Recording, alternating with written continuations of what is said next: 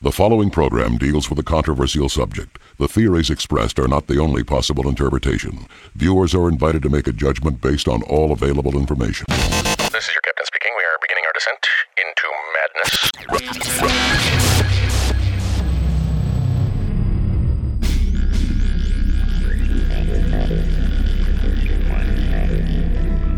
Open, open your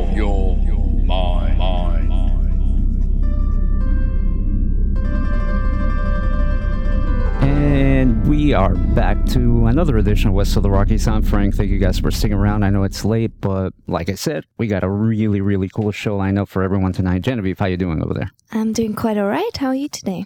I'm doing good. I'm doing good. I want to thank everybody that's tuning in tonight. Um, I appreciate uh, the support, and I want to thank everybody who's been signing up to the YouTube channel. We have just posted a really, really cool interview with Todd Newman, who was the director of Dave Navarro's documentary Mourning Son. And uh, man, if you haven't seen that documentary, definitely, definitely check it out. It's really intense, intense. One of the the best documentaries I've seen in in a very long time. I'm super uh, proud of those guys, and uh, you know the the interview with Todd was quite interesting, insightful, and uh, funny. A lot of. A lot of laugh out loud Yes. moments there. If, uh, if you haven't checked it out, definitely go check it out. Tonight, we have another special guest, somebody I'm very excited to have on. We heard about him, I believe it was like at this Halloween store. Uh, our good friend Ernie Alonso from Haunted Orange County took us to this um, Halloween store. That, that was the first time I heard about his book, and obviously we got a chance to meet him there uh, briefly. And it's really interesting. I mean, obviously, you know, Los Angeles is such a huge city and tons of bizarre things happen in this metropolis. And um, there's one section of town that is uh, commonly known as uh, East Los Angeles. He has written a book where he has compiled some very interesting accounts of paranormal activity that has occurred in East Los Angeles. And some of the, the places that he covers are Evergreen Cemetery. We'll talk about that tonight. Stevenson Middle School, this uh, street where uh, Richard Ramirez was apprehended, and some very very crazy stuff has happened or happened there shortly after uh, you know his arrest on this particular street. And we're going to talk about that one tonight. And of course, one place that I'm quite familiar with, uh, Linda Vista Hospital, another place that was notorious Plenty of stories there. Exactly. so I'm really excited to have Mario Becerra as our guest tonight. I'm going to bring him into the conversation. Mario, can you hear us okay? I can hear you just fine. How are you, Frank and Genevieve? We're doing we're doing good. We're doing good. well, we're we're really happy that, that you could be with us uh, tonight to talk about this book, man. Because I I tell you, I was sitting uh, the other day reading this book, and uh, Genevieve walked into the room. And I literally jumped like five feet in the air because I was literally, you just had me so terrified reading some of this stuff. How did you begin to compile this? I mean, are you a native of East Los Angeles? Are, are these kind of stories that you grew up listening to, or did you go out, you know, looking for people that had experienced some uh, weird stuff? No, I grew. I well, I mean, good evening to everybody. And uh, I did grow up in in East LA. I grew up there. I lived there for 24 years, and uh, I moved to Whittier. I live in Whittier now, but uh, then you know I have a cousin named Victor. He's a great guy, and he's always been into the paranormal. Still lives in East LA. And uh, he started visiting me and started telling me all these stories about East LA and and uh, all these hauntings that occur and all these all these different locations, Evergreen, and all this you know all the uh, the sensational things he had heard.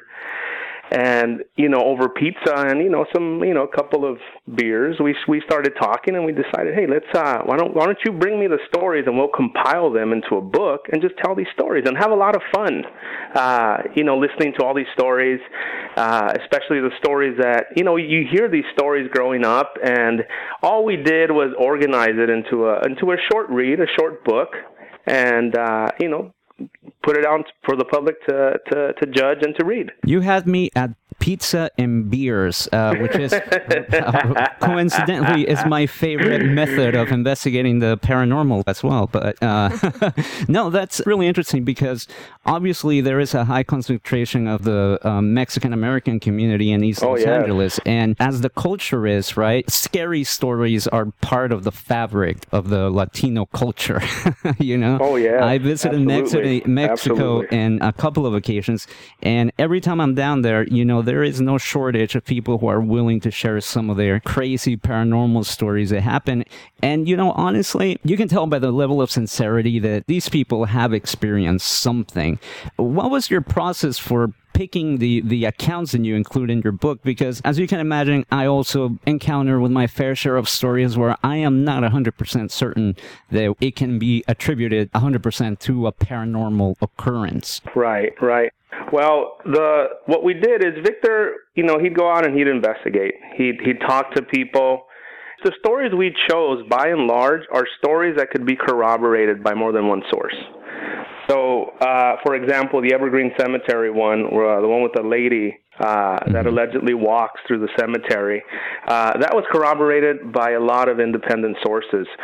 So, although we heard a lot of great stories, we tried as much as we could to use those that we could reasonably say, you know, the evidence is is very strong here that you know something is going on here and it needs to le- be looked further into. So that's that's pretty much how we how we determine what stories would go into the book. Okay, so why don't we get into it? Because you just mentioned Evergreen Cemetery, and to be honest, prior to reading your book, I didn't know about Evergreen Cemetery. So why don't you give me a little bit of background or a little bit of history uh, on this particular cemetery? What's the story? Well, Evergreen Cemetery, it was founded in 1877. It was founded under the condition that a potter's field be included in the construction of the cemetery. And for those of you that don't know, a potter's field is an area where the unknown, unclaimed corpses are, are buried. Uh, so in 1924, the Potter's Field, all the people that would die on the street that were unknown, they would get buried in, in the corner of Evergreen Cemetery. And, you know, in 1924, the Potter's Field became so saturated that the county constructed a crematorium uh, to burn the substantial number of incoming corpses. Uh, Evergreen Cemetery is the, if I'm not mistaken, the oldest cemetery in Los Angeles. And it was uh, the first cemetery to allow African Americans to be buried in the cemetery. And the beautiful thing about it is that you go now and you can see people of all backgrounds at the cemetery. So it's very, very indicative of the, the people that have been in Los Angeles and, and you know the the amount of immigrants and the amount of people that continue to come from all over the world uh, to Los Angeles. So that's a little bit of the history of it. Now, in your book, you know, I was reading and and I just saw the Sure. name Bond, and I was like, wow, they got James Bond on the case. No, but it was there's a Captain Bond that you mentioned in your book, and uh, apparently he was one of the, the the first ones to have been sent out. He was a I, I believe a, a police officer, right? He was a captain in the police force, and uh, Right. it sounds like he was tasked to investigate the strange sounds and, and things that people were hearing. Why don't you tell us a little bit about what he found? Because I thought that was a bit funny.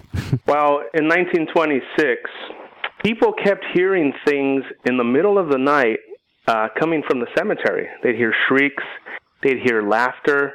And uh, if you're walking by a cemetery and it's the middle of the night and you hear you know noises coming from the cemetery naturally it's going to it's going to scare you. You're going to wonder what the heck is going on in there. Mm-hmm. So people kept on hearing these these what they describe as unearthly shrieks and laughter coming from the cemetery. So finally, they they they told the police, "Hey, we keep hearing stuff uh, in the cemetery." So this this Captain Bond, he went out and he investigated, and what they found was not of supernatural or paranormal origin. It was, in fact, they had a. This was during Prohibition, and they had a, uh, you know, they had a bar. Right? You know, the the superintendent there was running a bar. Wow. So what they were hearing were uh, people essentially, and they're having a great time during Prohibition, drinking and dancing and doing whatever they were doing, and that's what people thought it was paranormal. It was actually more uh, related to to the joys of alcohol than anything. So that that was a great story and a good good part of the history of, of the the cemetery. A few interesting things have happened in this cemetery. Among them, there's an interesting story about some kids that were, uh, you know, I guess you can say they were up to no good one night out there in the cemetery. And uh, apparently, you know, uh, something very strange happened to them. Why don't you tell the, the folks at home a little bit about that story? Well, you know, I, I need to tell the folks that some of the names were changed in the book. So, uh, although I'm saying the names, the the you know people told me these stories sometimes on condition that I change the name. So, uh, it was a gentleman named Gabriel, you know, quote Gabriel, Right, right, and uh, his friends Hector and Carlos. They decided to break in to Evergreen Cemetery because they essentially just wanted a nice, quiet place to drink. So, you know, they jumped the fence and they took in some vodka and, you know, they started drinking. They started drinking heavily. And, you know, when they started feeling the effects, they started doing a lot of stupid things with the tombstones. Things that, you know, I don't know when you go to a cemetery, you know, I don't know the the etiquette exactly, but I know I have enough sense not to step on any of the tombs or any because it's just it's, I don't know where I learned that from, but I just don't do that stuff. Of course. Well, these kids, they were drinking and they started messing around with the tombstones. Uh, they started doing, uh, you know, things that were, you know, teenage boys, you know, kind of sexual in nature, you know, right. gyrating and doing things.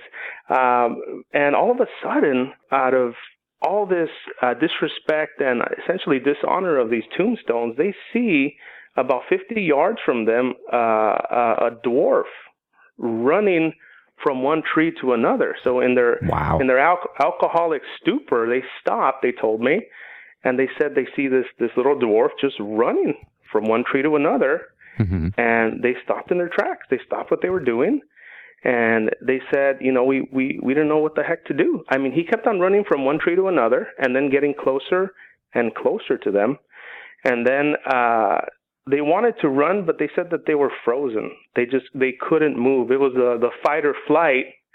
Uh, and you know they they they were like deers in the headlights.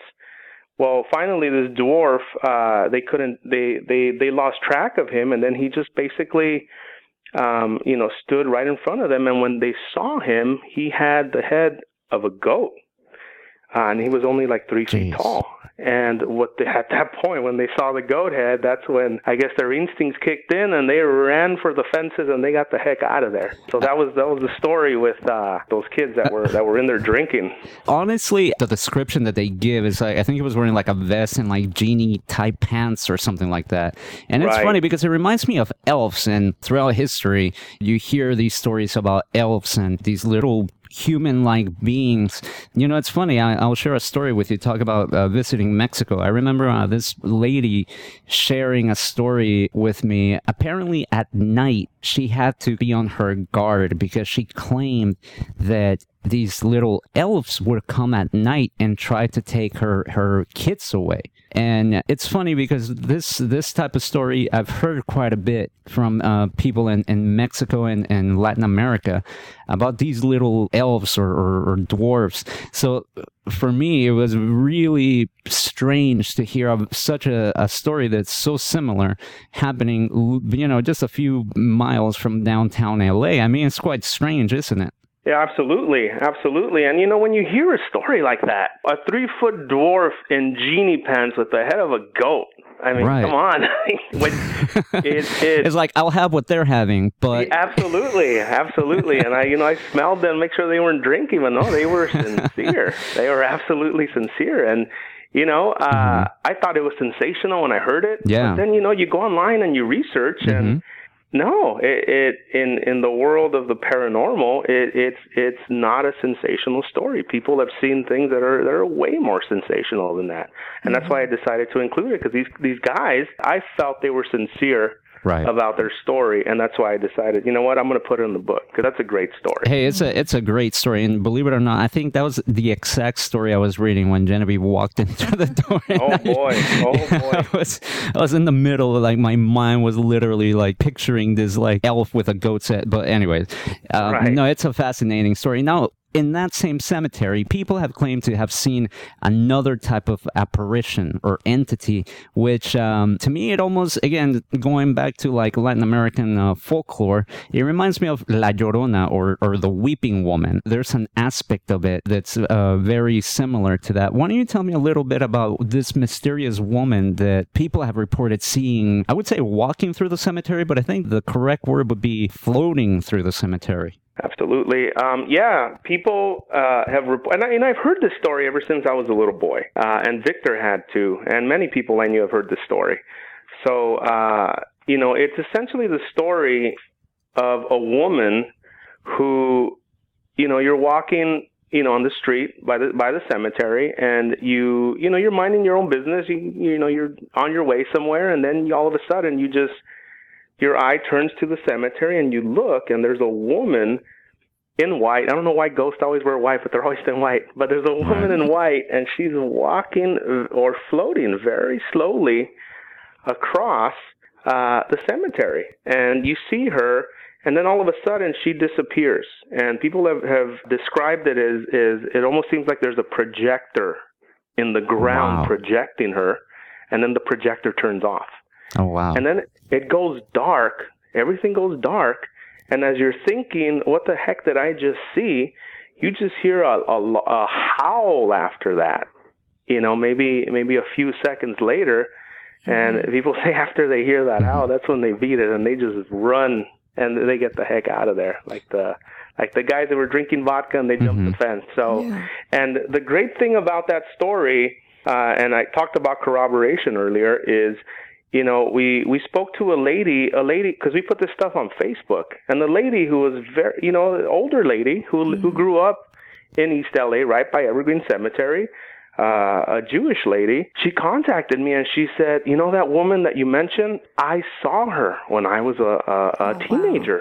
Which, uh, you know, to me further proved uh, the the story of the woman who walks in the cemetery late at night. So, you know, there you go. That's uh, that's probably the the most famous story that comes out of Evergreen Cemetery. And it's this story that was the inspiration for the artwork in your book, correct? There's a, a very beautiful, uh, I really don't know if it's a pencil type sketch. I think it's ink. But why don't you tell me a little bit about who the artist is and why did you choose uh, that to be the cover of your book? Her name is Gloria Negrete. Very, very talented artist. I've bought uh, a lot of her art, and it, it's on the, the walls of, of my home and of my office. Uh, beautiful artist. Uh, I've always felt a kinship with her because her art uh, it, it always spoke to me. You know, it wasn't just that it was it was great, but uh, it, I always looked at it and always felt something, and I couldn't quite put it into words. So when when I started writing the book, she was the only artist I thought about uh, with regard to to doing the the cover art for the book. So I called her up. I said, Gloria, you know, I'm writing this book about haunted East LA, and she's from East LA too. She's a, a longtime resident, and uh, she said, "Oh yeah, well tell me about it." And I said, "Well, you know, it's blah blah blah and this and that." And she says, "You know, why don't you send me some of the stories, and then from that I'll get inspired and draw what I think belongs on the cover." And I said, "That sounds great to me because I trust her and I trust her instincts." So I Right. said, "Go for it. Here are the stories. Pick one, and then just go for it. Just whatever inspires you." I didn't want to micromanage her in any way. And she did. She went one one afternoon to Evergreen Cemetery with her sketchbook, and you know the cover art that she produced just it floored me. It's just so gorgeous, and uh, I honestly think my book wouldn't be as successful without Gloria's cover art because a lot of people look at the cover art and say, "Wow, what is that?" Whereas if I had some rinky-dink thing on the cover, I don't think uh, half as many people would have noticed my book. So I really, I'm very grateful for Gloria Negrete. She's her talent has been a true blessing to my book. It's a great looking cover, I must say, and it does complement very well the uh, the content of the book. And uh, I must agree with you that it definitely uh, draws you in when you look at it. And uh, needless to say, as soon as you start reading it, uh, at least I couldn't put it down. Let's talk about one more story out of Evergreen Cemetery because this is Sure. this is I like this one, and I like it because of the way you explained it to us when we got a chance to meet in person. And that is a story of uh, Michael, and it's one of these cases where, you know, usually when we talk about the paranormal, it has negative connotations or at least not positive ones, right? But in this case, it seems like a paranormal experience actually helped this uh, gentleman by the name of Michael. Can you tell us a little bit about that and what he experienced? Absolutely, absolutely. Well, you know, we spoke to this gentleman, and again, his name is not Michael. Uh, he didn't want us to use his name, so I honored that. But you know, in in dealing with the paranormal, sometimes, uh, you know, I'm not sure sometimes because you know people talk about things being evil or demons or this or that, but I honestly believe that it's the unknown. So even if it may be good, it's still the unknown, Right. and it scares us. So that's why Michael's story, uh, which is very uplifting. It's you know it's a paranormal story, but it's very uplifting. Uh, it, it was important for me to include his story. He had had lost his wife. He was a newlywed, and uh, he he lost his wife. His wife passed away, and she, you know, they had the the service at Evergreen Cemetery. They buried her there, and you know he would go visit her every day. And you know, after he'd visit her, he'd walk around the cemetery. It's a beautiful cemetery. You know, you you have uh, just these these gorgeous tombstones that are very elaborate, very very. Uh, you just want to stare at it, and then all the names, you know, from the 18th century, 19, you know, from, I'm sorry, from the 19th century, not 18th century, Right. 19th century. uh, you know, all these names. It's just a gorgeous place. Well, he'd walk around and just kind of look around, and uh, you know, he was contemplating suicide. He wanted to kill himself. He lost wow. his wife, and uh, who he dearly loved, and he tells me, you know what, I wanted to end my life. So one day he's, you know, he visits his wife and then he's walking around the cemetery and he's walking by the chapel thinking of suicide and he just hears Michael in a whisper. And he looks around and okay, so he keeps walking and again, Michael. And he's he's he's wondering where the voice is coming from. And finally he hears it a third time. Michael.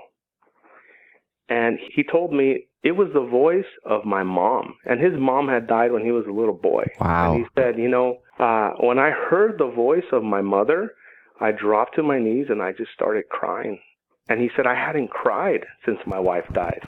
And after all that crying and letting out all that grief, I, I finally felt like I could live. I felt like I could move on with my life. And, uh, you know, he returned to, you know, the comfort of his friends. And, you know, I mean, he was still sad, but he says, you know, that was the turning point for me. That was my, my moment where I knew I could, you know, not overcome it because he says you never get over the Right. death of a, of a of a family member of, Of someone course. you love. But I knew I could move on because at the, before that I did not want to move on. So it it was a gorgeous story because I I sincerely believe uh, that you know your ancestors they're around you and that they protect you and they take care of you.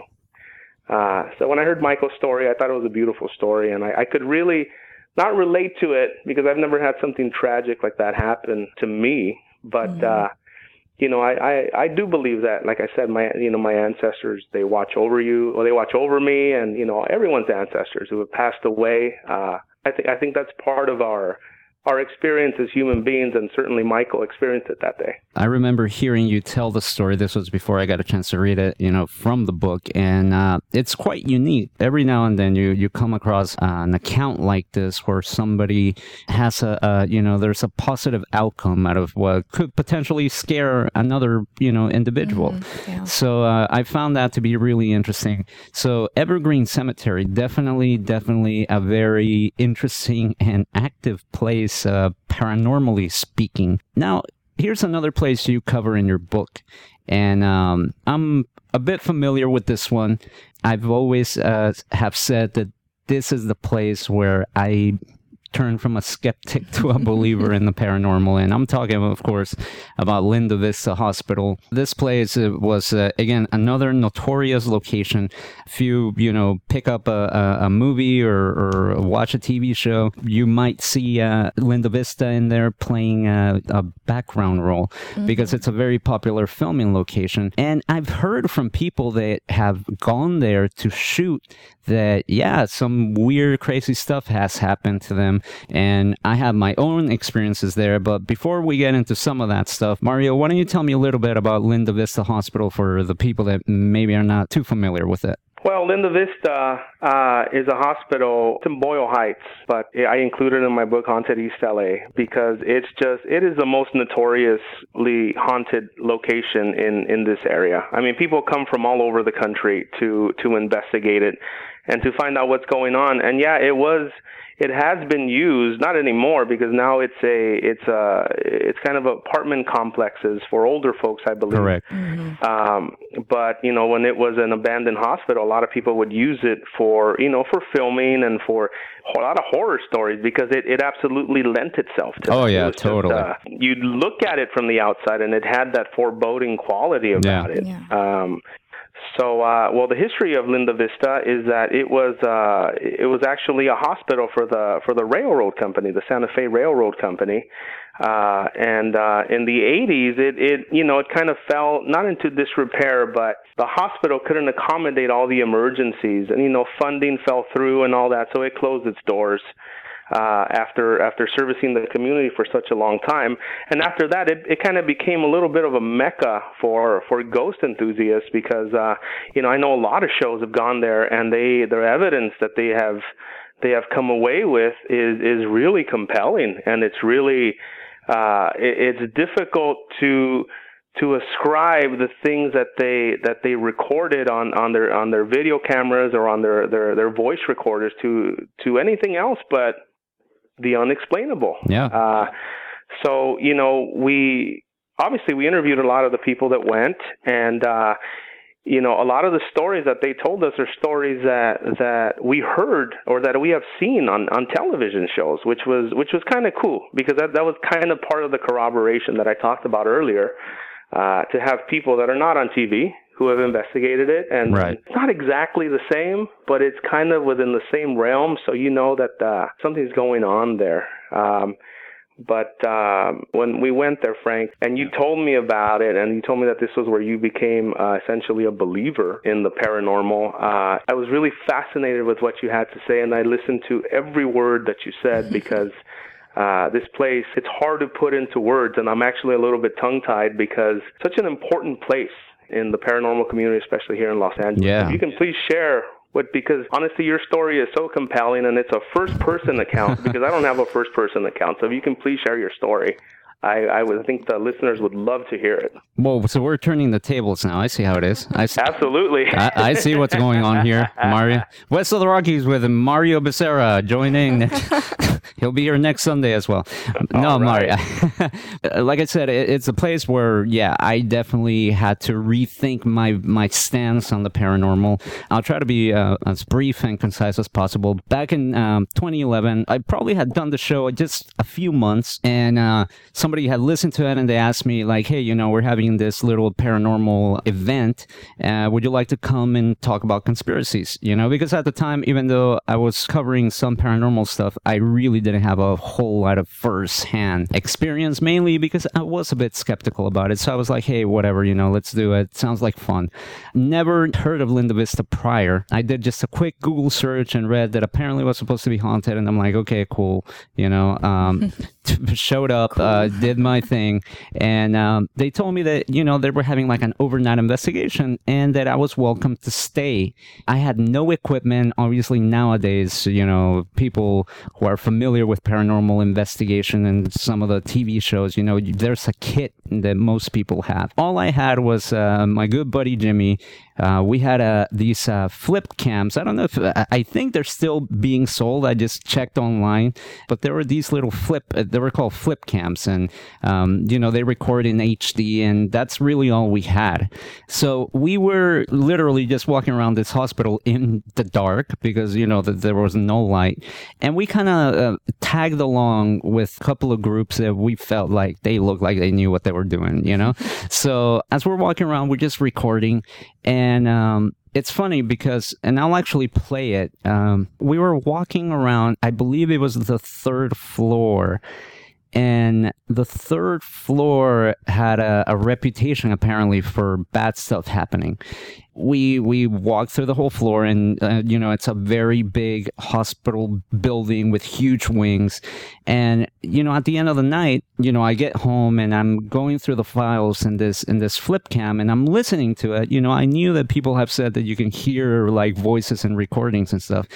And I'm watching the video and all of a sudden something really catches my attention because it was really hard to miss. And I realized that there was a spot where in the video you can see that we're just kind of like walking and we're following these two ladies. And as they're talking in the recording, I hear, I don't know, it sounds like some kind of a, people have described it as a growl or a groan or something along those lines that I tell you, Mario, if I had heard that in real time, everybody in that place would have run out, I think.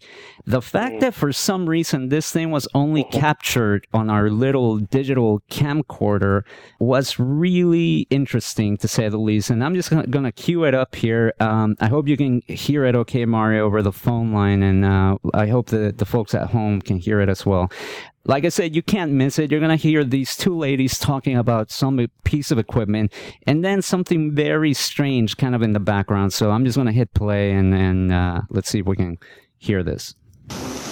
Oh, somebody's got a, somebody's got a, the- what is it you have on your phone? That was. The iOvilus? Yeah, somebody's got that, I heard it. I heard it. Somebody's got it. I'm telling you. So I don't know how many people caught that. I'm gonna play it one more time, a little louder. I just kind of put a little bit of compression on it to kind of bring it up. And uh, after, let me see if um, Mario was able to hear it. Here. Oh, somebody's got a, somebody's got a, the- what is it you have on your phone? That was. The iOvilus? Yeah, somebody's got that, I heard it. I heard it.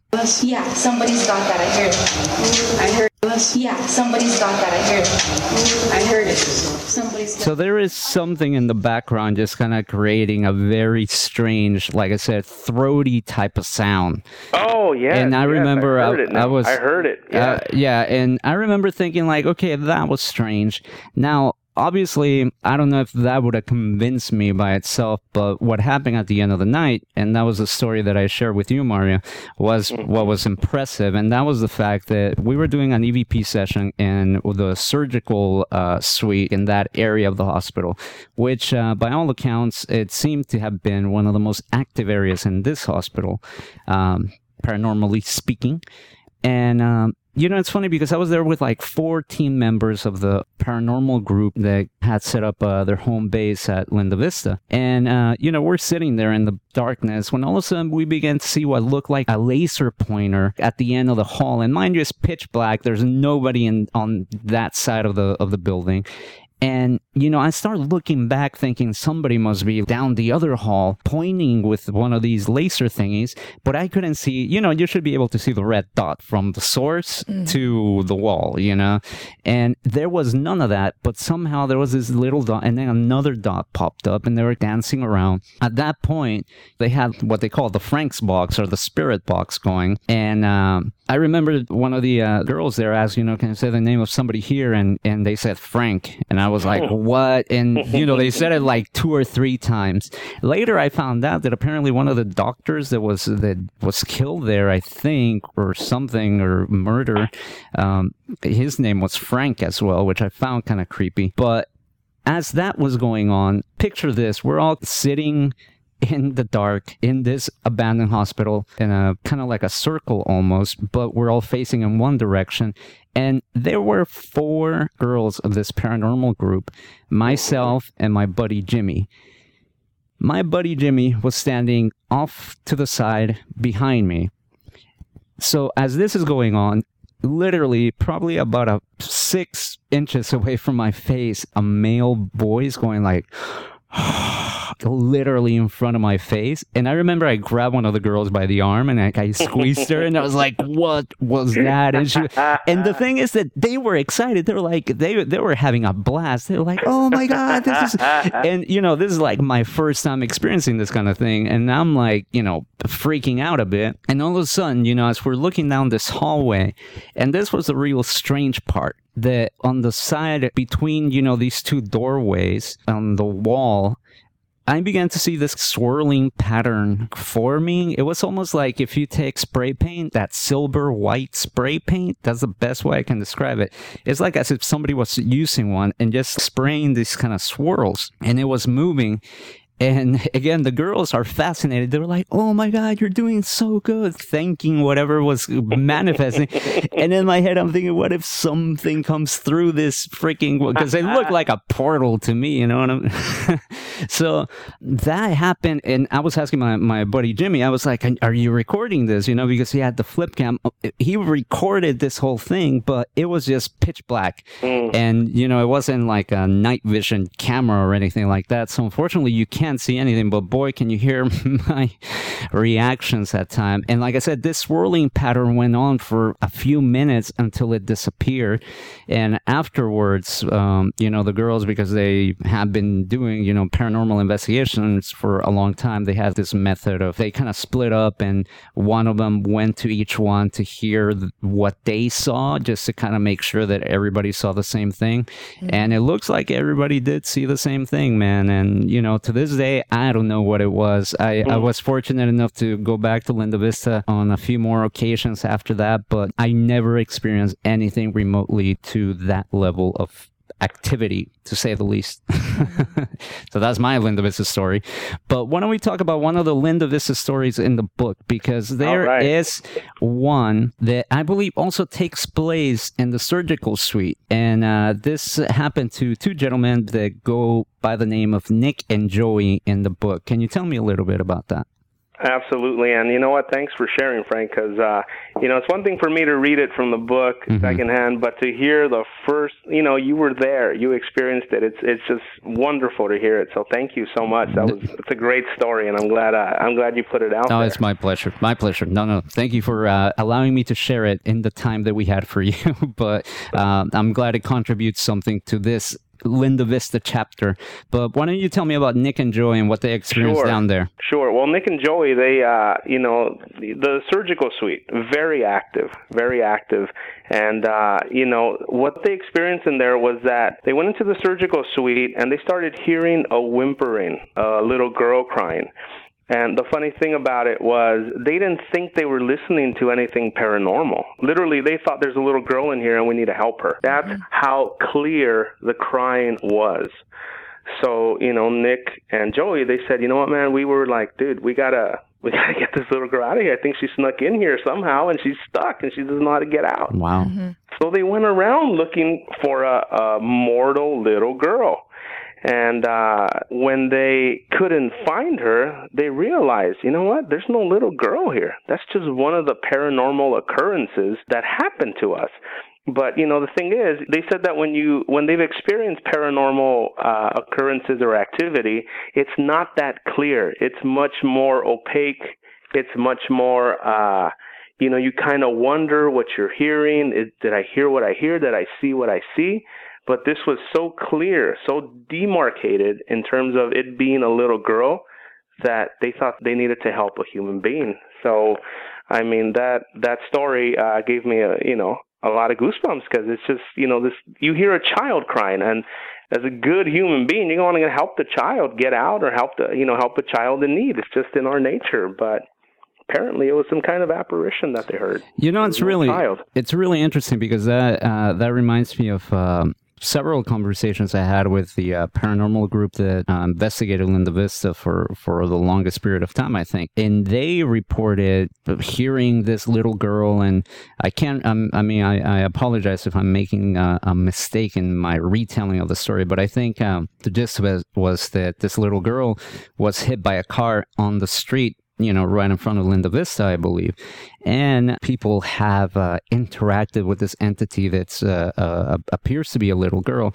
A few months back, uh, we had the pleasure of interviewing a, an amazing artist by the name of James Picard. And he was actually just recently featured in an episode of uh, the TV show Ghost Adventures, where they investigate this place here um, in uh, LA called Casa de Rosas. And uh, it's funny because when we were interviewing him, he does this uh, exhibit, a series of exhibits called The Dark and the Wounded. And it's some very, I mean, it's just some fascinating, fascinating artwork. The man is it's a genius when I, you know, he's mastered so many uh, art mediums. It's not even funny. And uh, he displays this particular series in some very heavy, correct, that that that is the the word heavy places and one of them was Linda Vista Hospital. So he was telling us about how he was down there, I believe on, on the same area of the surgical suite. And he was just painting, and he says that he just found himself painting like a, a little girl, I, I believe. Yeah, no. Um, well, he he was saying, you know, he usually just paints what comes to his mind, and he rarely, you know, paints from something in front of him. He he visualizes something and just goes ahead with it. And yeah, he he said he was painting little girl. He thought nothing of it. You know that that's just what he does. He thinks of something and he paints it. So they had sent a reporter, I can't remember from what news source, to interview him. And you know he's down there painting, waiting for the reporter to arrive. And he says that the reporter never arrived. Later, you know, he got a hold of the reporter, and the reporter said that you know while she was walking down the, The hallway. she did arrive. yeah, she got there. She was walking down the hallway to the surgical suite where James Picard was waiting. When all of a sudden she heard the laughter of like a little girl. And she like ran out. And again, I apologize. I'm paraphrasing the story, but you can listen to that interview on her website Yeah, or no, our YouTube channel. It's really interesting. Uh, our interview with James Picard. Point is, when we told him Well, he there had was no i- yeah. no, he had no idea. I told him like, oh, you know, it's interesting because there are reports that a little girl was hit in front of the the hospital, and that that's the entity that they see. So he was floored because he says that while he was down there, he just felt compelled to paint this little girl.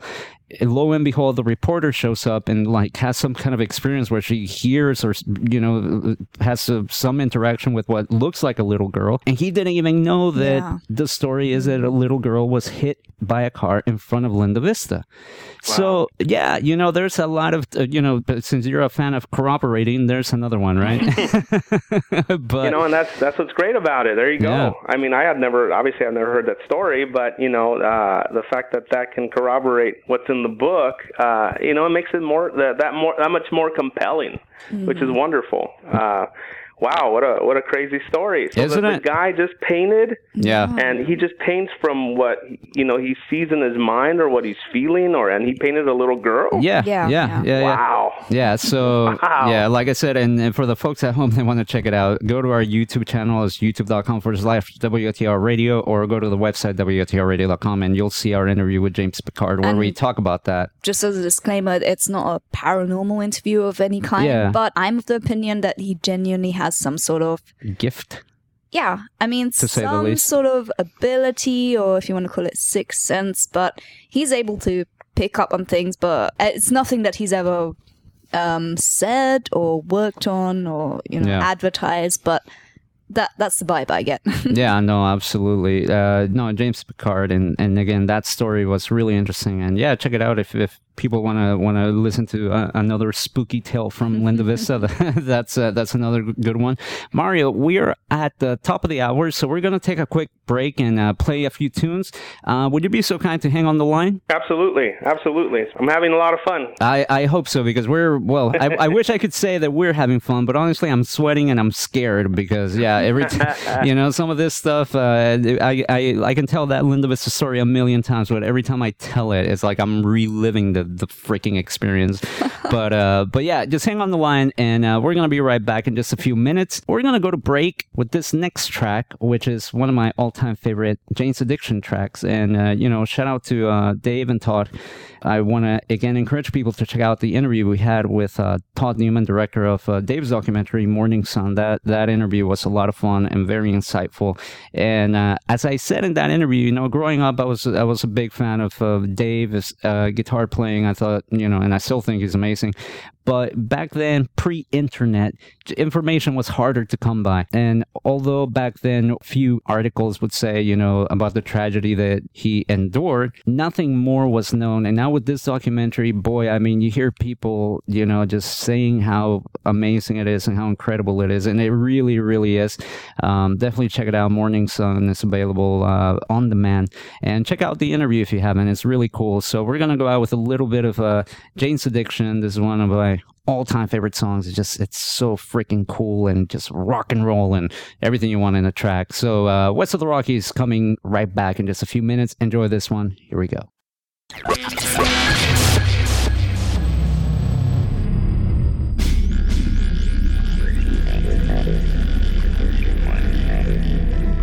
Open, open your your mind, mind.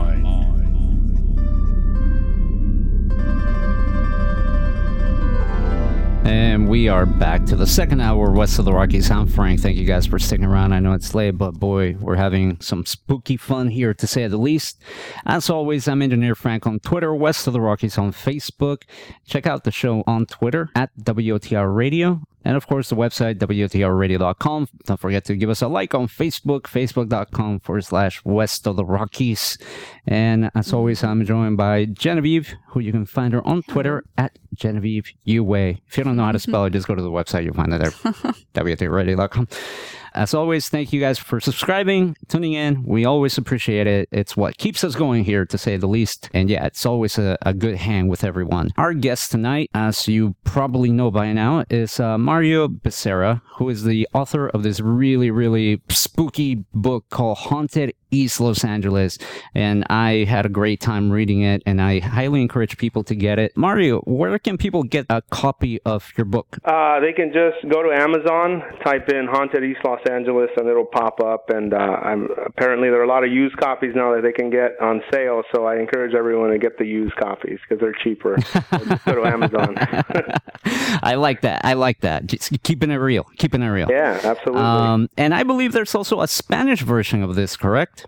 Absolutely, absolutely. It's called El Este de Los Angeles Embrujado, uh, but we're still working out the kinks. But it's in the works and it's coming very soon. It's coming very soon, so stay tuned for that. Uh, so for our Spanish-speaking friends, or maybe if you had a friend that you know, uh, or some family maybe not proficient in English, but you want them to be scared, just like uh, I was reading this stuff, uh, yeah, you can pick up that that Spanish copy from them.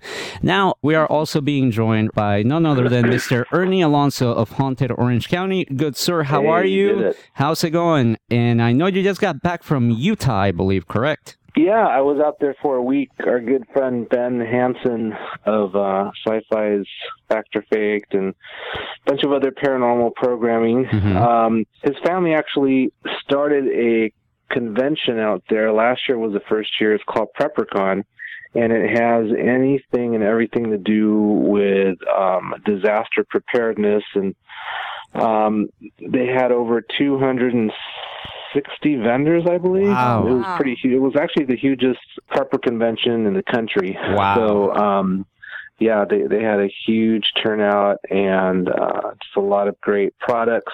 They had over 80 classes that were going on, Really? seminars, a lot of cool stuff. But I'm glad I went and got to help them out with that. It was it was a great experience. So people can be ready when stuff hits the fan, right? That's what the that's event is about, right? Yeah, right. Which honestly, I mean, I don't know if people have been keeping up with all these earthquakes happening lately. I think, I think- I think I think I should have gone to PrepperCon myself. Yeah, it scares me more. yeah, they they were talking about that, and then I guess there was a couple of tornadoes in uh, Oklahoma and and some of that stuff on the Pacific Rim. It's just Yeah, advertising. I know Yeah. Uh, tell Ben to stop manipulating the weather to uh, serve his evil purpose. No, I'm kidding. I'm kidding. No, we love Ben. Um, check out the interview with Ben Hansen also on WTRradio.com. You see, I take every opportunity to plug an interview whenever possible. But Ernie, we're not here just to uh, shoot the breeze because there's some exciting stuff in the works, uh, if I'm understanding correctly, here between uh, yourself uh, and Haunted Orange County and, and Mario Becerra and, and the stuff happening in East Los Angeles. Yeah. Um, well, me and Mario have been getting together uh, pretty regularly, and we are working on a uh, East Los Angeles bus tour, which will be a first for Haunted Orange County, and will be our first out of Orange County uh, tour that we'll be doing, which which we're really excited about. Mario has been just a great guy to work with. He really knows his stuff. He's uh, got things uh, in the works over there for us already, and um, we're we're really looking forward to putting it together. Um, he's got all the stories, um, doing a little bit of extra research to get some more uh, details um, on on some of the some of the stories but um, yeah, I'm really looking forward to uh, to being able to go into East LA and and on a bus, um, you know, this time, which will be very cool. That's exciting stuff. And I had the pleasure of going with what what would you call it? like location scouting, if you will, uh, along with Mario Yeah. the other time, and uh, we got to check out all the spots that he covers in the book. Um, do you have a personal favorite that you are uh, excited to take people to? Well, I like the cemetery only because to do a ghost walk and actually get to go into the cemetery, you know, um, cemeteries are usually closed. You know, gates are closed by you know sunset, and you can't really get in there. Um, so one of the advantages to be able to do this tour during the daytime is that we're going to be able to actually get into some of these locations where we otherwise couldn't in the evening. So I think being able to go into the cemetery and kind of standing in the same areas where some of these people experience some of these things They saw the um, is goat going to be elf. great. I'm sorry, Where they saw the goat elf. the goat elf. Oh. Yeah, that believe me, that's that's the that's the one that got me. I'll tell you. um, but yeah, so I'm uh, yeah, so that's a cool spot. I mean, I always love Linda Vista because I got to go there a couple of times, probably not as many times as you got to go, but um, you know, we, you know, as you know, when we were there, um, that place looks amazing now. It's Yeah. like completely restored. Oh, yeah. It looks like a 1920s type building, and even a little bit that I got to see when they opened up the door, hmm um, it's just completely restored Oh, yeah. and, and Well, now it's called what the Hollenbeck uh, residential something. Definitely not as freaky Something. anymore. Yeah. But uh, you know, I don't know if it's true, but word on the street is that uh, uh, during the first week or so of like the first families that moved in, apparently a couple of families left in the middle of the night. Yeah, no, I mean you can just Google it. There's definitely yeah, a few there's some stories uh, floating around. yeah, because I mean, the, everybody, including myself, when we heard of the plans of turning Linda Vista into like housing for the elderly, Didn't I was like, like a good that is idea. not the place you want to put people in. And uh, yeah, like I said, every now and then you hear some some some scary stories, and you know, we when we were there, we tried to talk to people or see if we can walk in, but obviously now they're private residences, and uh, obviously you know the public can't just walk in there. So. Uh, Yeah, you know, you can obviously tell that they're trying to, to really steer away from that and mhm. you know and have Yeah. a fresh start. But yeah, But we'll I'd see like if the be able to ghosts will let to- them. I know, right? no, I, I'd like to be able to speak to um, you know a security guard or you know somebody that works there on a regular basis that Yeah. is there, you know, at different hours and, and find out if them or anybody else has experienced anything interesting. Yeah, so if you're a security guard from uh, from that place and you're listening to this, uh, hit up Ernie. He wants to hear all about it. And honestly, so do I. Yeah. Hit me up too while you're at it, um, Ernie. But where can people keep up and see, you know, what the latest developments are with uh, Haunted OC and and this uh, upcoming tour of Haunted East Los Angeles? Where can people go? Um, they can go to hauntedoc.com. They can go to Instagram at Haunted Orange County or Twitter at Haunted Orange. We are also working on a tour of Hollywood, and um, Chad is hosting a podcast that he, he just started. I think it's only once a month, and uh, it's called Haunted Hollywood and it's kind of focusing on some of the stories and you know he he's been living in Hollywood for the past few years now and um you know Hollywood's got a lot of great stories and. I know I, I know Mario Mhm. um I hope I'm not I'm not speaking uh out of turn here or or kind of giving too much away but Mario's Mario's working on a little something Yes, yes. No, go for it. Go for it. oh okay okay No, no, you go for it. Mario's working.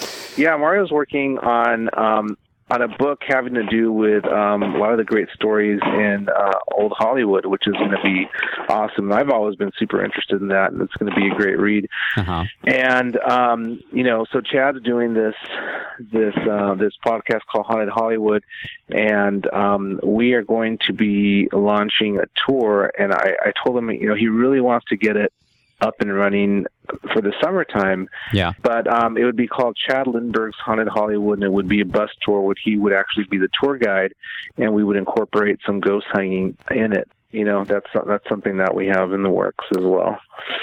And Um, uh, before I let you go, Ernie, want, I want you to tell us because there's another cool event uh, coming up uh, fairly soon here, and that is uh, an event with uh, none other than uh, than Travis Walton, who uh, we've had the pleasure to speak to uh, on this show as well, and everybody's probably familiar with the movie Fire in the Sky and all that. Um, I know that that you're planning uh, an event also uh, with Travis. Can you tell people a little bit about what that is all about?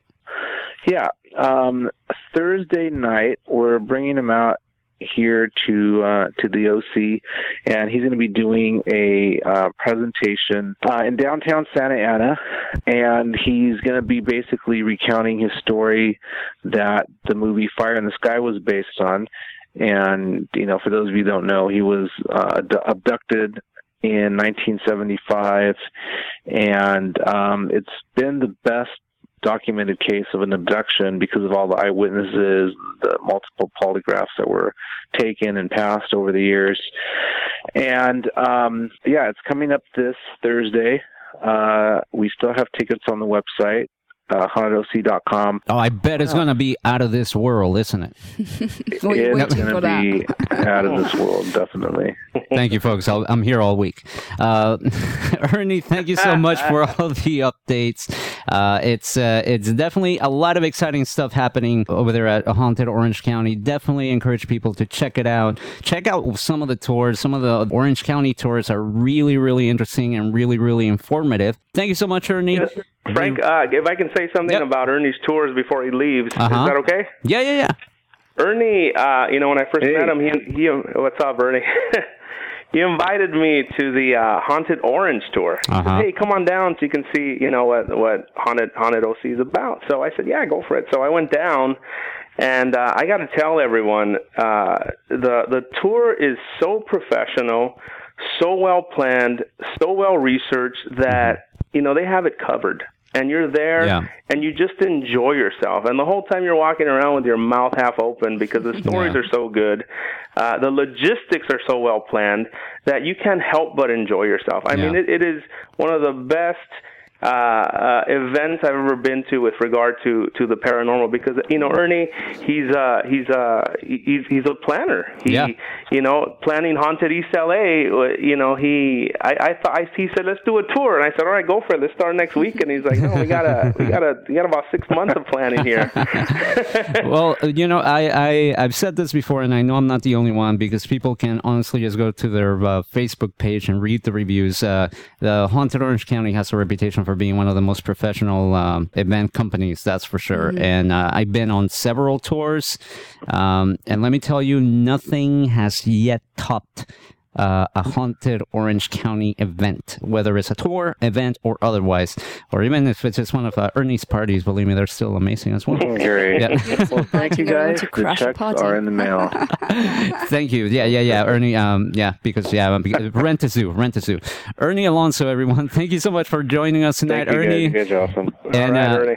Take it easy. Okay. Bye. Good night. All right, uh, that was Ernie Alonso from Haunted Orange County, a, a great friend of ours and a, and a great guy. And, and honestly, you know, as you can tell, we always have a lot of fun talking to Ernie about all things paranormal and not so paranormal. Um, Mario, why don't we g- head back into this book because there, there's one more story I want to talk about, and then I want to do our top five with you. And in your case, we're going to do the top five historical hauntings, if you will. And I can't wait to hear you talk about them. But there is one story in this book. Well, not story, but one, one location that you cover in this book that um, I must say it really there is something about this that really got to me. And the chapter of it, it's the haunted house on Hubbard Street. And the subtitle is Stalking the Night. That particular chapter deals with Richard Ramirez, and Richard Ramirez was apprehended in this street in East Los Angeles. But I'm going to let you tell us a little bit about this particular uh, section of town and what happened there, and why did you include it in your book? Well, Richard Ramirez, uh, you know, known as a Night Stalker, and I'm sure you guys can hear my tone of voice kind of drop a little bit. Yeah. Uh, you know, because it, it's it's a really dark subject, uh, and I in no way. Um, you know, glorify this man because he was a monster, and like the the person that I interviewed, uh, he was a demon, and uh, you know, the man, in my opinion, was the embodiment of evil. But uh, for those of you that don't know, and um, if you don't know him, you must be 18 or 19 because uh, you know most people know who he is. Yeah. Uh, this man in the early 80s uh, or mid 80s, he he terrorized Southern California. He, you know, he used to break into people's homes. He'd rape. He'd murder, and his uh, his his method of of uh, you know committing these these horrendous acts was he would he would break into a home and he would immediately execute the man and then have his way with the woman you know and then uh execute her as well sometimes. Uh but you know in in some cases he used to he used to use the victim's blood to draw pentagrams uh, on the wall, which would, you know, signaling the adherence to to Satan, which was, uh, you know, it's it's it's such a dark it's such a dark topic that it's hard for me to talk about. But Yeah. you know, the family that you know they they caught him on Hubbard Street in East LA. He you know he had left a thumbprint behind uh what you, a rearview mirror, and the police had had linked that thumbprint to a guy who had stolen the car. So his his picture was all over the newspaper, and he came back from Texas because he was in Texas, and he was walking down Hubbard Street, and everyone started yelling, "Hey, I, va el matón! Uh, there goes the killer!" Wow. So they Uh-huh. start chasing him, and you know he tries to carjack this this woman. Well, her her husband is putting in fence posts right in front of their house. So what does the husband do? He takes one of these fence posts and he runs up to him and he starts beating him in the head. Pretty soon his sons come out. They start beating him in the head too. And if it wasn't for the police getting there, they would have killed him. I'm Wow. convinced uh, my people in East LA would have just bludgeoned this man to death. Right, Uh, right. So the police, the police saved his life. Uh, interesting thing about that day is I lived on Princeton Street, which was one block over, and I was actually there the day they caught him. My mom and my grandfather came out and they said, "Oh, you know, they they caught Richard Ramirez, so the the Night Stalker." So there we go, and I saw him in the cop car, and he was already bandaged Yeah. with a white bandage, and Mhm. everyone was lining up to see him. Uh, and they took him, you know, to the Hollenbeck station, and you know that night, everyone, you know, they had a big. I don't know if it was that night exactly, but they had a big party on Hubbard Street, and I remember the sheriffs and everyone showed up, and everyone just. I don't remember personally because I was a little boy, but Right. you know they, they tell me everyone partied and because they had caught this monster. They, Yeah. You know they they needed to get him off the street because he was just such a horrendous piece of humanity that uh, yeah, I'm I'm happy that they dealt with him and they, they put him away. this guy was just bad news. I mean, um, uh, definitely to to call him the embodiment of evil is almost an understatement when you read about this guy. But tell me a little bit about this particular account that you include in your book about somebody that, like yourself, got a glimpse of Richard Ramirez when he was apprehended, and apparently things spiraled out of control pretty much immediately. Right, right. Well, the family we interviewed, well, the gentleman we interviewed, he was there the day they caught him, and he saw him. This gentleman that we call Miguel, it's not his real name, but he saw him, and he immediately, you know, there was there was a fascination with him. I mean, if you saw him in the courtroom, if you know, we, we'd watch TV, and you see him in the courtroom, and he'd flash the pentagram on, you know, that was uh, carved into his hand or, or Yeah, yeah. inked into his hand. And you know, as a Catholic boy growing up, you're like, wow, that's uh, that's wow, you know, that's Yeah. scary. But uh, this guy Mi- Miguel, he saw him that day, and he, you know, they say that in order for for your home to become haunted or for your place to become, uh, you know, uh, whatever possessed or whatever you want to call it, you have to invite it into your home. So this guy, he kind of invited into his home because he became fascinated with with Satan and with evil after uh, encountering Richard Ramirez Oh, because wow. he says that was the embodiment of of evil. So that very same night that they caught him, that family started hearing noises, started smelling things. They started hearing these voices all over the house. And the dad kept trying to find out what the heck is going on. They thought, well, maybe there's a radio on or something, or maybe the neighbors have the radio on. But uh, as much as he searched, there was nothing going on, and they couldn't find the source of those voices. And slowly it escalated. It escalated, and they brought in the local Catholic priest uh, from the Church Our Lady of Lourdes. And when the priest would come in and bless it, everything would be calm. But as soon as the priest left, uh, you know, family pictures would fall off the the mantle, and uh, you know, uh, the house would start to stink horrendously. Uh, just disgusting smells coming from the walls to the point where the family was, you know, we got to go. We got to go stay with my with my sister. The the mother would say, uh, and I don't want to give away the whole story, but you know, it had a lot to do with this young man's fascination with Richard Ramirez and his eventual fascination with Satanism.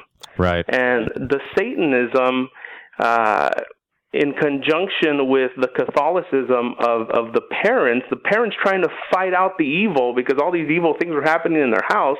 And in the meantime, the son is in the back, you know, playing the Ouija board and praying to the devil. So what, what, what happens to a home when both of those opposing forces are in the home? Can you imagine that in, in your house? I mean, the house became, I, I don't, I don't know what you call it, but just spiritual chaos in there. Yeah, it's almost like a, a cautionary tale uh, of sorts because uh, I believe, you know, and I'm not trying to sway anybody in any particular uh, belief system or, or faith or religion or what have you, but it's not the first time that I hear this type of story that, you know, somebody becomes infatuated with darkness. And, you know, I enjoy rock and roll and heavy metal and goth music and stuff like that. But, you know, yeah, I guess it's, it, you kind of got to know where, where to draw the line uh, because, yeah, there, there are certain things out there that we don't understand that you want to be careful of. Uh, you know, at least that's my opinion when uh, when people ask me, "Oh, I want to get into you know paranormal investigating," or "I want to go check out this place." Like, well, you know, do some homework first, and you know, make sure that it's your cup of tea. Right. Because yeah, you never know. You never know, and um, definitely, I want people to uh, grab a grab a copy of the book and, and read that story because honestly, it was really heavy. That was that was probably one of the heaviest stories in the book, and that's why I kind of want to save it for the end. We uh, we're almost uh, wrapping up. Uh, it's some very very scary and, like I said, a, a cautionary tale of sorts that I think people uh, should read and, and kind of make up their own opinion on as to what could have happened there. But Mario, before we let you go, as always, uh, we do this thing called the top five. And uh, in your case, as I mentioned earlier, you picked your top five historic haunted places. And uh, you sent me the list. It's a really interesting list. I can't wait to hear why you picked these places. Why don't we work our way down the countdown? Boy, that was redundant. but let's start with number five, which is the Queen Mary. Well, the Queen Mary, uh, you know, is it's here in Long Beach, and you know, I like haunted locations that have a history to them.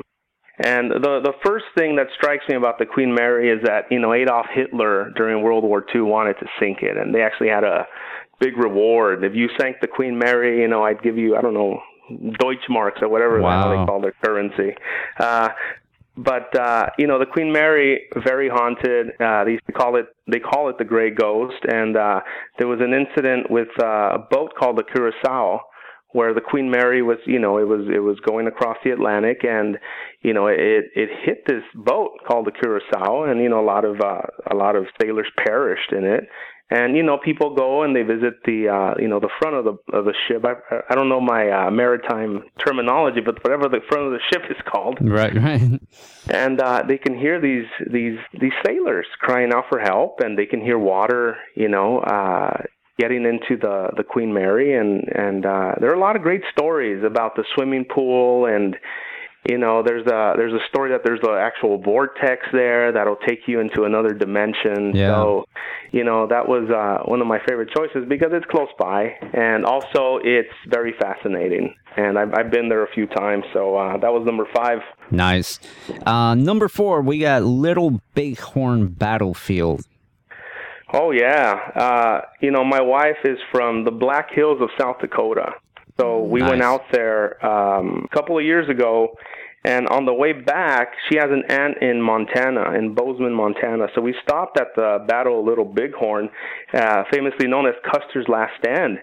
Right. And when we got there, I immediately felt something's wrong in this place. And my wife, she's not a superstitious person. She doesn't believe in any of this. Um, so, you know, we were walking around and she stops me and she says, Hey, do you feel something's off here? I said, What do you mean? She says, I don't know. I just don't feel comfortable here. Uh, so for my wife to tell me that, I knew something was going on there.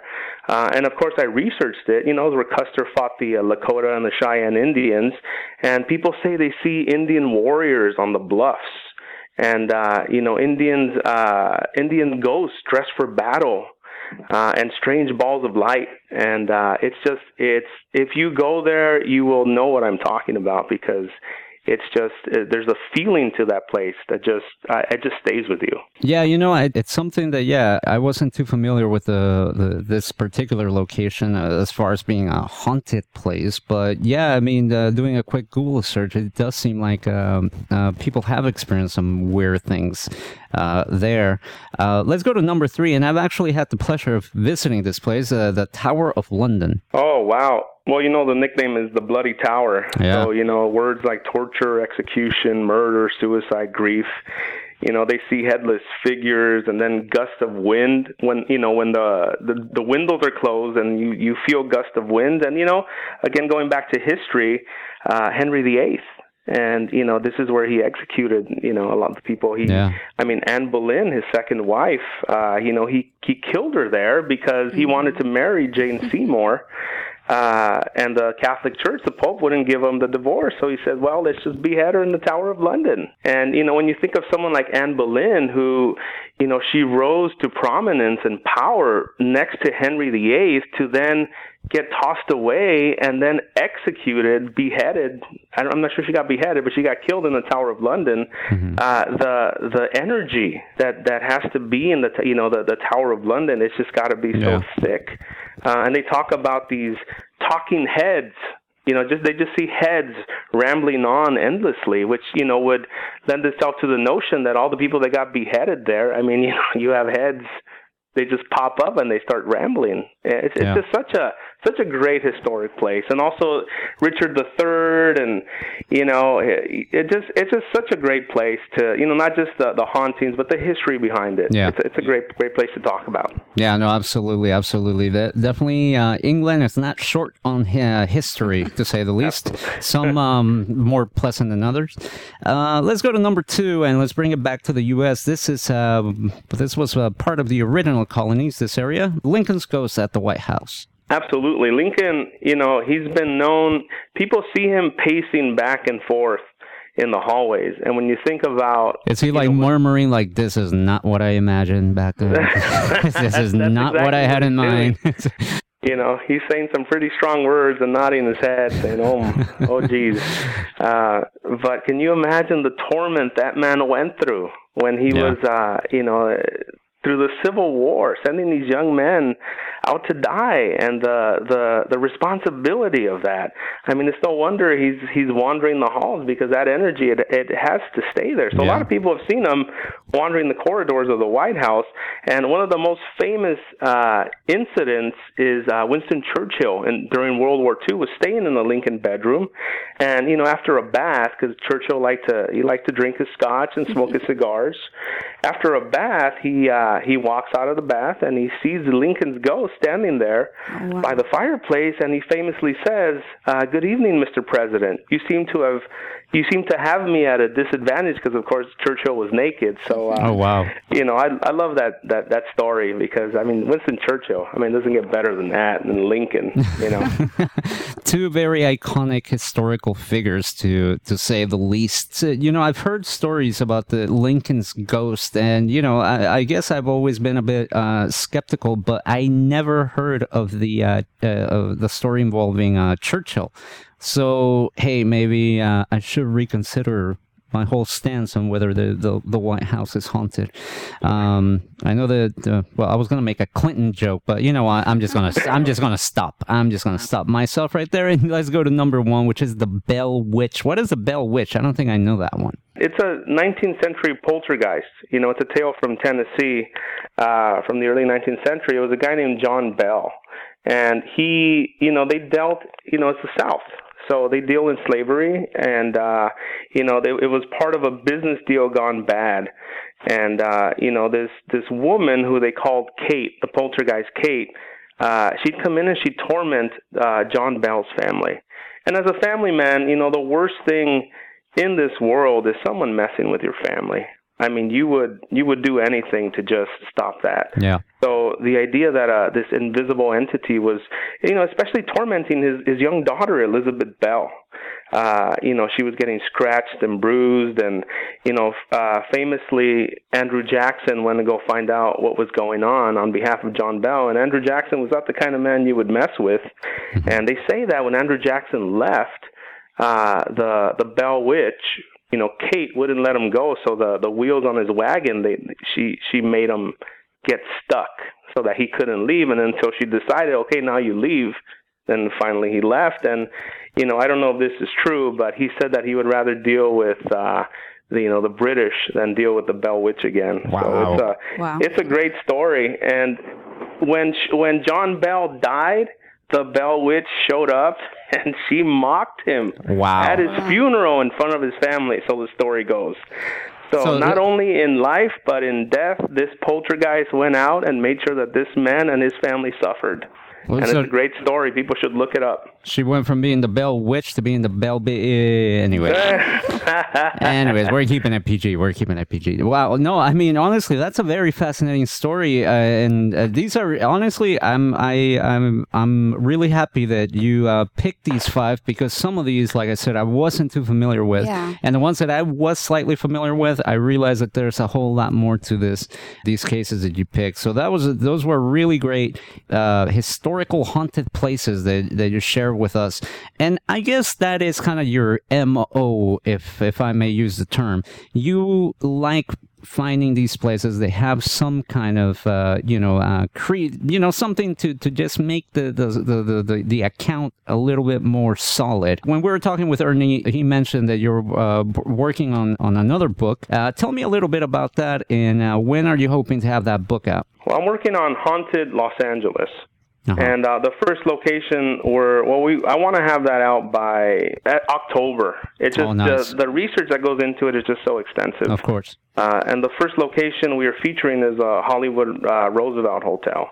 And I've already been there and I've sat there and I've heard, you know, there are stories that you can find on the internet, but, you know, you mm-hmm. actually have to go to the places and, and sit there and listen. So the bartender, mm-hmm. I sat there and I listened to all his stories and they were these great stories that you just cannot find on the internet because these, you know, these folks have worked there and Yeah. they, they, you know, these stories of rooms where the the cleaning lady walks in and there's a corpse hanging and there's blood on the bed and Wow. she runs out screaming and then uh security comes of course because they think someone's dead and then Yeah. security shows up and no one's there wow and then on the walkie-talkies uh, at at base, you know, the people at the base, they hear voices on the walkie-talkie that the people in the room don't hear.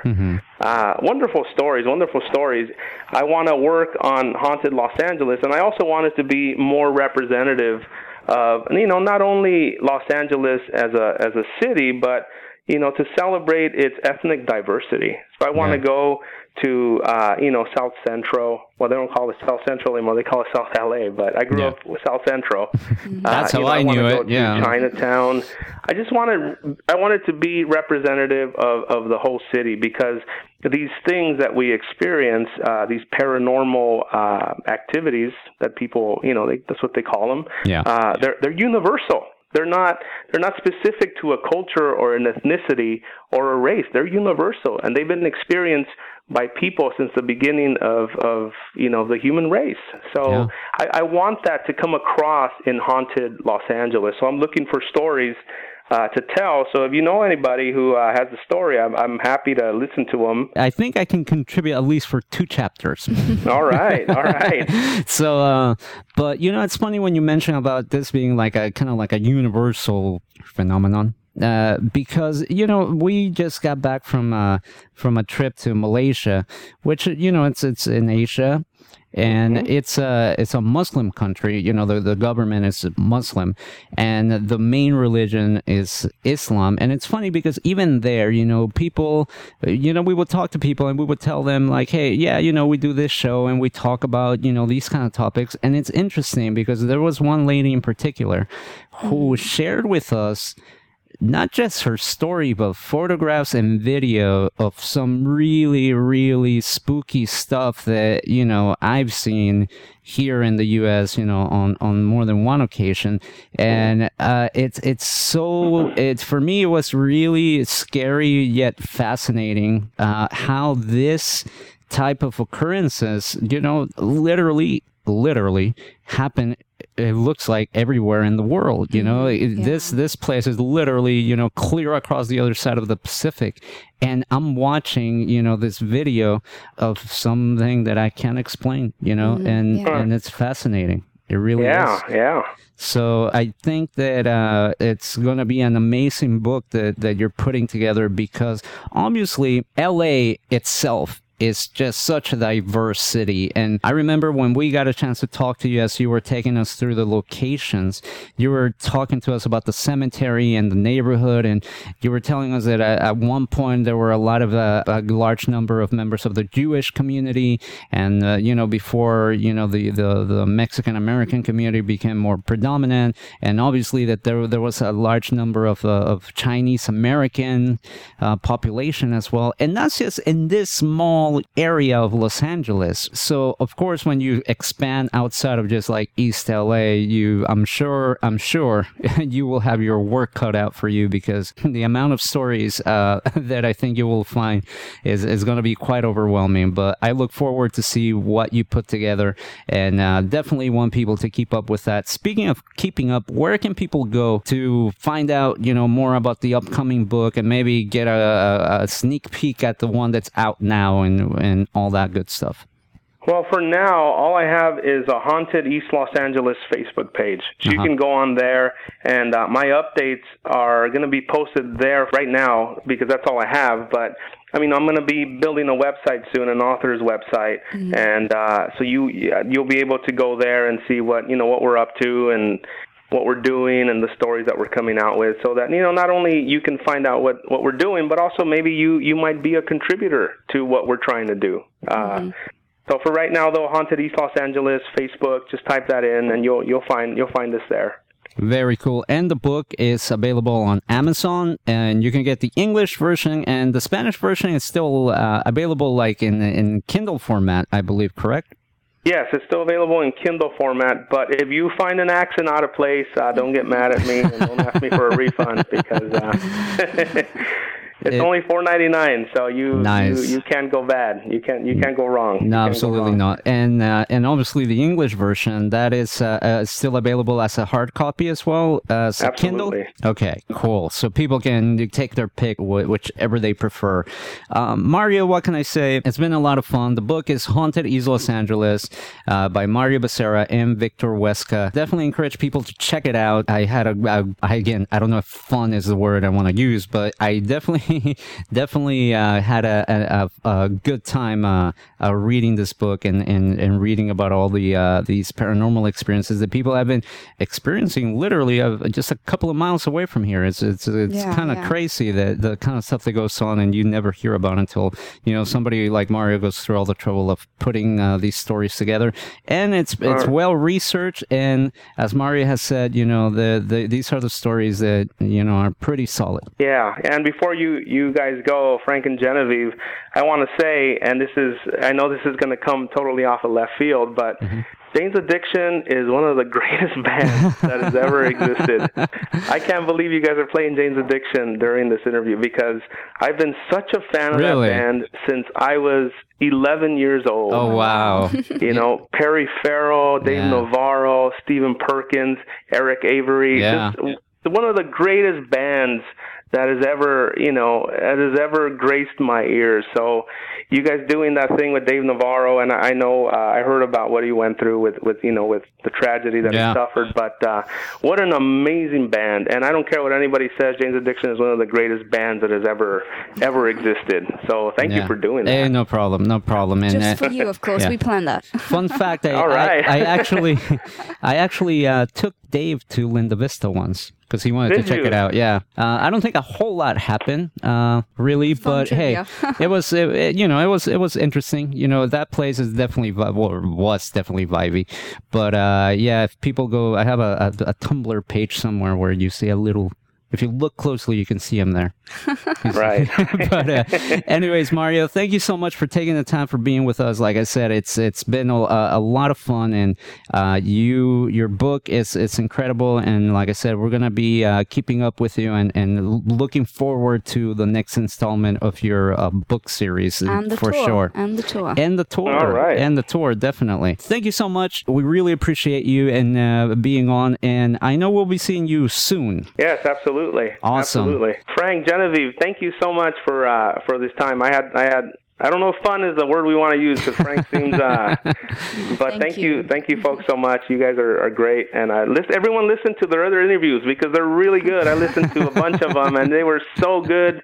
These guys, uh, they they're they're great interviewers. So listen to their, thanks. their shows. Thank you. Thank you for the kind words. Thank you. All right, guys. Take you it guys easy. have a great evening. You too. Bye bye. okay. Bye bye. That was uh, Mario Becerra, author of Haunted East Los Angeles. Again, go get this book. Honestly, it's it's only a few bucks, and it, it's a good investment for your paranormal scary story library. Believe me, this is the kind of stuff. For the new one. Yeah, you actually did a little uh, Periscope reading uh, a, a couple of weeks back, or a few weeks back, we- and uh, people were enjoying it. yeah. yeah, yeah. You were you were reading the short little snippets. We realized that yeah, no, people dug it, and as we encourage people on that Periscope, and we encourage people Definitely now not bedtime pick it. Yeah, it's not bedtime reading, but uh, definitely pick up a copy because yeah, it's uh, it's really fascinating. I mean, I love all this stuff. That being said, Genevieve, it's been a pleasure as always. it's it's good to be back. I don't know about you, but I missed I missed doing this show. We were gone for like no, three no, it- weeks, and uh, it it feels like a long time. yeah, so I'm I'm glad we had a great guest to kick things off again. Oh, definitely. And of course, a big shout out to Ernie Alonso. Check out Haunted Orange County and uh, be on the lookout for those tours. Be on the lookout for the next book. As always, I'm Engineer Frank on Twitter, West of the Rockies on Facebook. Don't forget to follow our show on Twitter at WOTR Radio. Check out the website, WOTRradio.com. If you miss any part of this interview, it'll be posted there and on our YouTube channel, youtube.com forward slash WOTR Radio. As always, Genevieve, Genevieve Uway on Twitter. Boy, I've had a blast. I don't know if I'm going to be able to get any sleep tonight after all this, but you know, it's been I'll it's been a good of hang. Stories. yeah, but not not from this book though, because yeah, that'll just lead to some bad nightmares. That's how you know it's a good scary I was book. say that- that's yeah, that's actually an endorsement to the book, I should say. and that being said, take care, be safe, God bless. Don't do anything too crazy. We Want to see you back next week? We're gonna go out with a little bit of. Uh, I love this song, honestly. Metallica. Everybody says that after the Black Album, things kind of got a little little sketchy.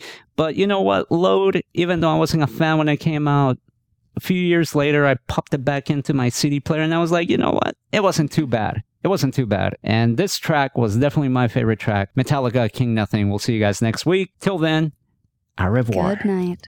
West of the Rockies with Frank the Engineer on the Independent FM Los Angeles.